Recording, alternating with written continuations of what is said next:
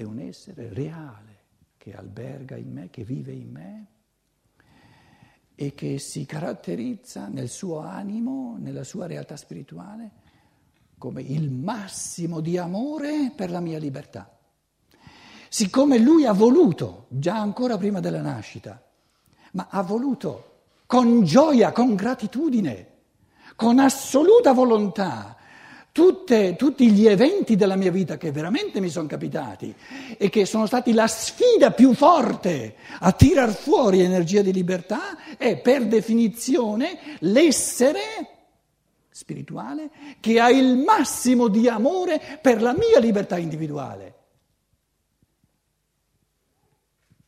E l'essere spirituale che ha il massimo di amore per la mia libertà individuale, perché ha voluto e ha realizzato quegli eventi che se svolti in positivo avrebbero tirato fuori da me il massimo di libertà, l'essere che ama al massimo la mia libertà individuale sono io stesso nel meglio del mio essere.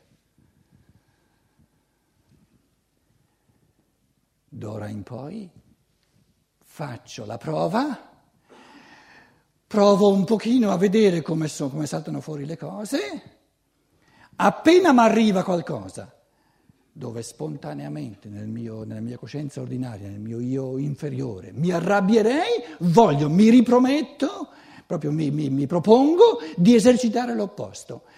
Ciò, se avviene qualcosa dove mi arrabbierei, mi voglio esercitarmi ad essere contento, grato. Ah, che bello, finalmente qualcosa che veramente tira fuori molta più libertà, molta più creatività dal mio spirito.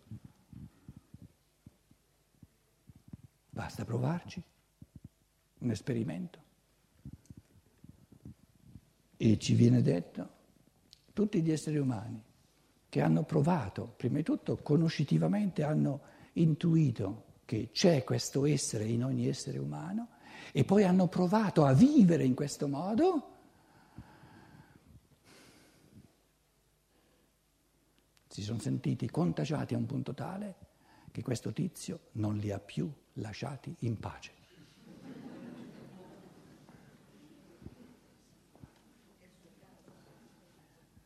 Cos'è il mio karma? È l'amore profondissimo del mio io vero, del mio spirito, alla mia libertà. Il mio karma è una serie di eventi che sono sempre, soprattutto quando sono difficili, gli eventi migliori per favorire, per rendere possibile la mia libertà. Questo è il mio karma, puro amore alla libertà. E dove io amo meno il mio karma, sono meno me stesso, sono massimamente in armonia con me stesso, quando ciò che mi capita lo trasformo subito in ciò che voglio con tutte le mie forze. Se io trasformo ciò che mi capita in ciò che io stesso voglio, perché l'ho voluto ancora prima di nascere, sono sempre libero, perché non mi capita più nulla. Mi capita solo ciò che voglio, ciò che ho voluto, ciò che voglio e ciò che vorrò per il futuro. Quindi per l'io spirituale, per lo spirito umano, non c'è nulla che gli capita. C'è soltanto ciò che sceglie in chiave individuale, individualizzata, come strumento singolo, personale, individuale, come, come, come diciamo, strumento, come condizione privilegiata per diventare sempre più libero.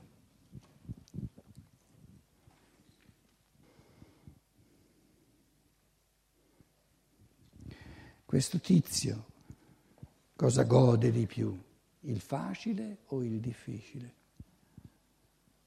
Gode di più il difficile?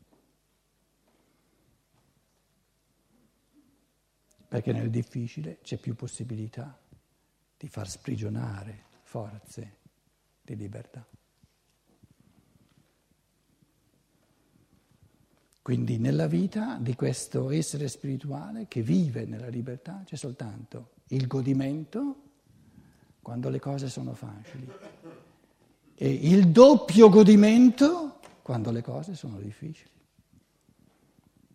Vive nella gratitudine e nella gioia. Nella gioia quando le cose sono facili, nella gratitudine quando le cose sono difficili. Le cose facili le ha volute per darsi un riposino, un po' di vacanza, e le cose difficili le ha volute per fare qualcosa.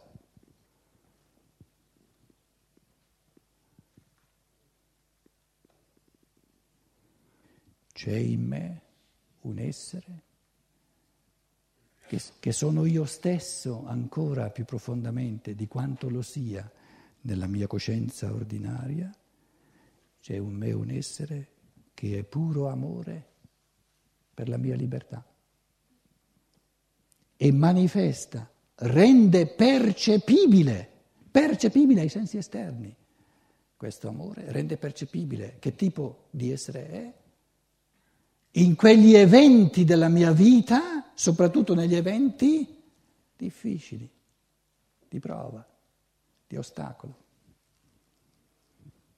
Quindi non c'è bisogno di speculare nel vuoto per farsi un'idea reale, fondata, di che tipo di essere è il mio essere intimo. Basta che percepisca gli eventi quelli più difficili della mia vita, come voluti da lui. E quindi risalgo da questi eventi che lui ha cercato e ha voluto e costruisco il tipo che lui è, la sua natura.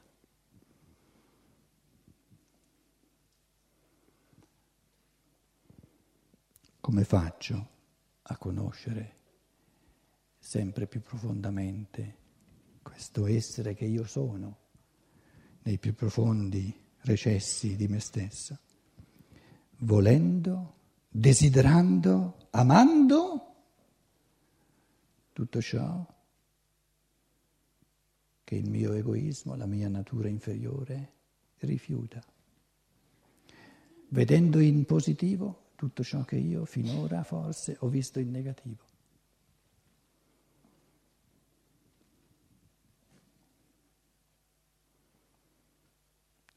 Tutti gli eventi che noi viviamo in negativo sono omissioni di libertà.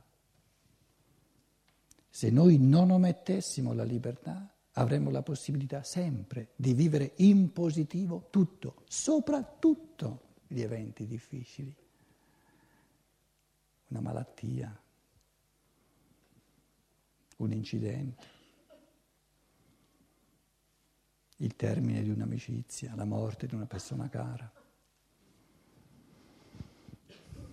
Questo ci fa dire che il karma, il destino, non è mai punitore, ma sempre propositore. Ma come fanno tanti mm, scienziati spirituali eh, a ogni volta che uno si piglia una malattia guardano indietro e dicono ma devi aver combinato qualcosa per... per, per, per, per, per.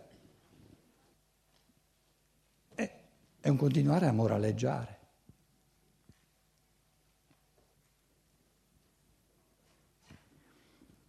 Supponiamo che una persona, e siamo tutti noi, ha perso dei colpi nel passato, ha, omesso passi di cammino che poteva fare e non ha fatto.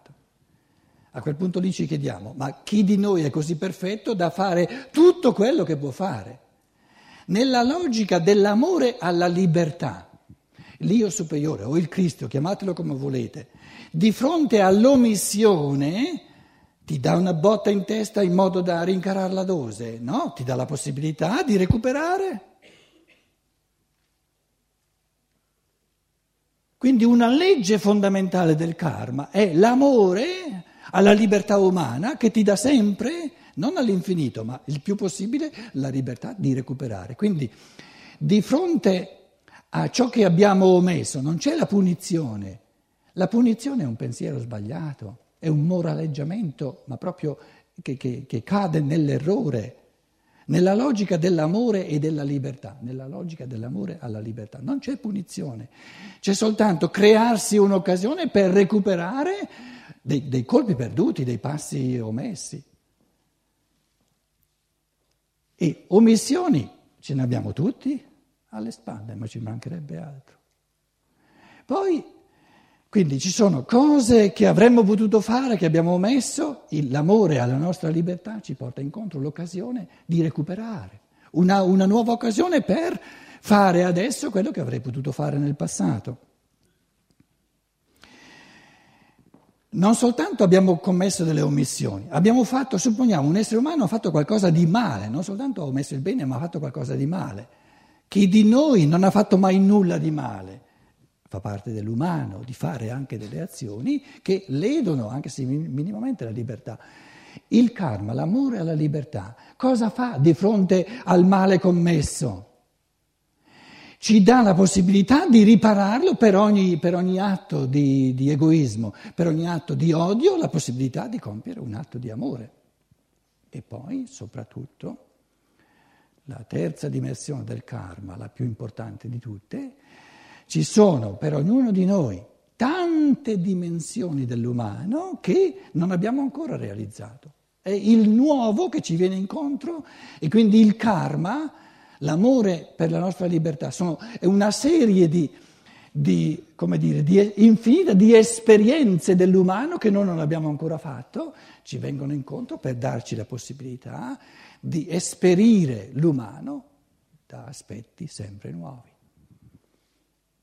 Quindi sia che lo si prenda in chiave di recupero di cose omesse, di un bene omesso, sia in chiave di riparazione di un male commesso, sia in chiave di cose nuove, prima mai fatte, il karma è sempre propositivo, è sempre amore di libertà, è sempre una, un'apertura, un rendere possibile cammini di libertà, sia nel pensare, sia nell'esercizio dell'amore. All'infinito allora, concretamente parlando, quando una persona è malata, ha una malattia, non si può generalizzare dicendo ma chissà cosa ha combinato quello lì nella vita passata che adesso si è pigliato questa malattia. Non si può generalizzare. Si possono fare affermazioni soltanto percependo concretamente ciò che c'è, non soltanto nel suo corpo fisico, ma anche nel suo corpo eterico nel vitale, nella sua anima, chiamatelo il corpo astrale, in chiave di senso dello spirito, e nel suo spirito. Bisogna vedere concretamente, individualmente cosa c'è, perché potrebbe essere sia che lui si è preso questa malattia in base a omissioni di, di bene o di libertà compiute nel passato, sia se, se, se ha voluto questa malattia per generare delle forze in vista di un bene da compiere nel futuro e, e, e diciamo, è capace, può permettersi questa malattia perché è più evoluto che non la media e gli altri non sono ancora al punto da poterselo permettere.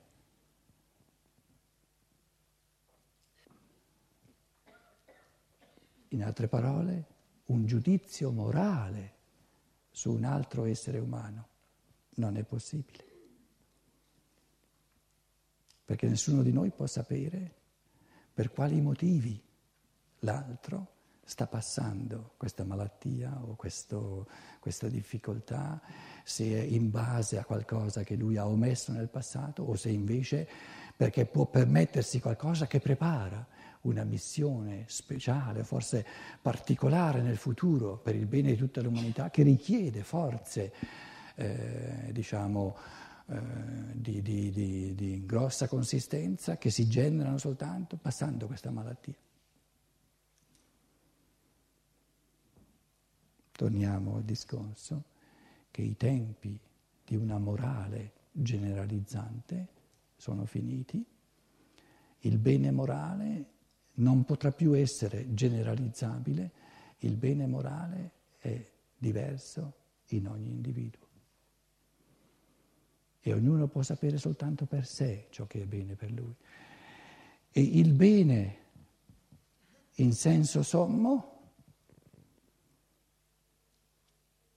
ciò che mi fa bene in senso sommo, è ciò che mi capita.